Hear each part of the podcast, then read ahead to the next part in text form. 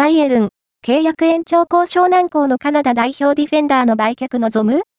レアルと個人合意済み、バイエルン・ミュンヘン、ドイツ一部が、所属するカナダ代表ディフェンダーアルフォンソ・デイビス23の去就について話し合ったようだ。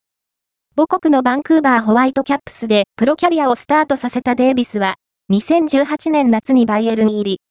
左サイドバックにコンバートされると、圧倒的なスプリング能力と高い攻撃力を武器に、今季も、ここまで、ブンデスリーが19試合で3アシストを記録している。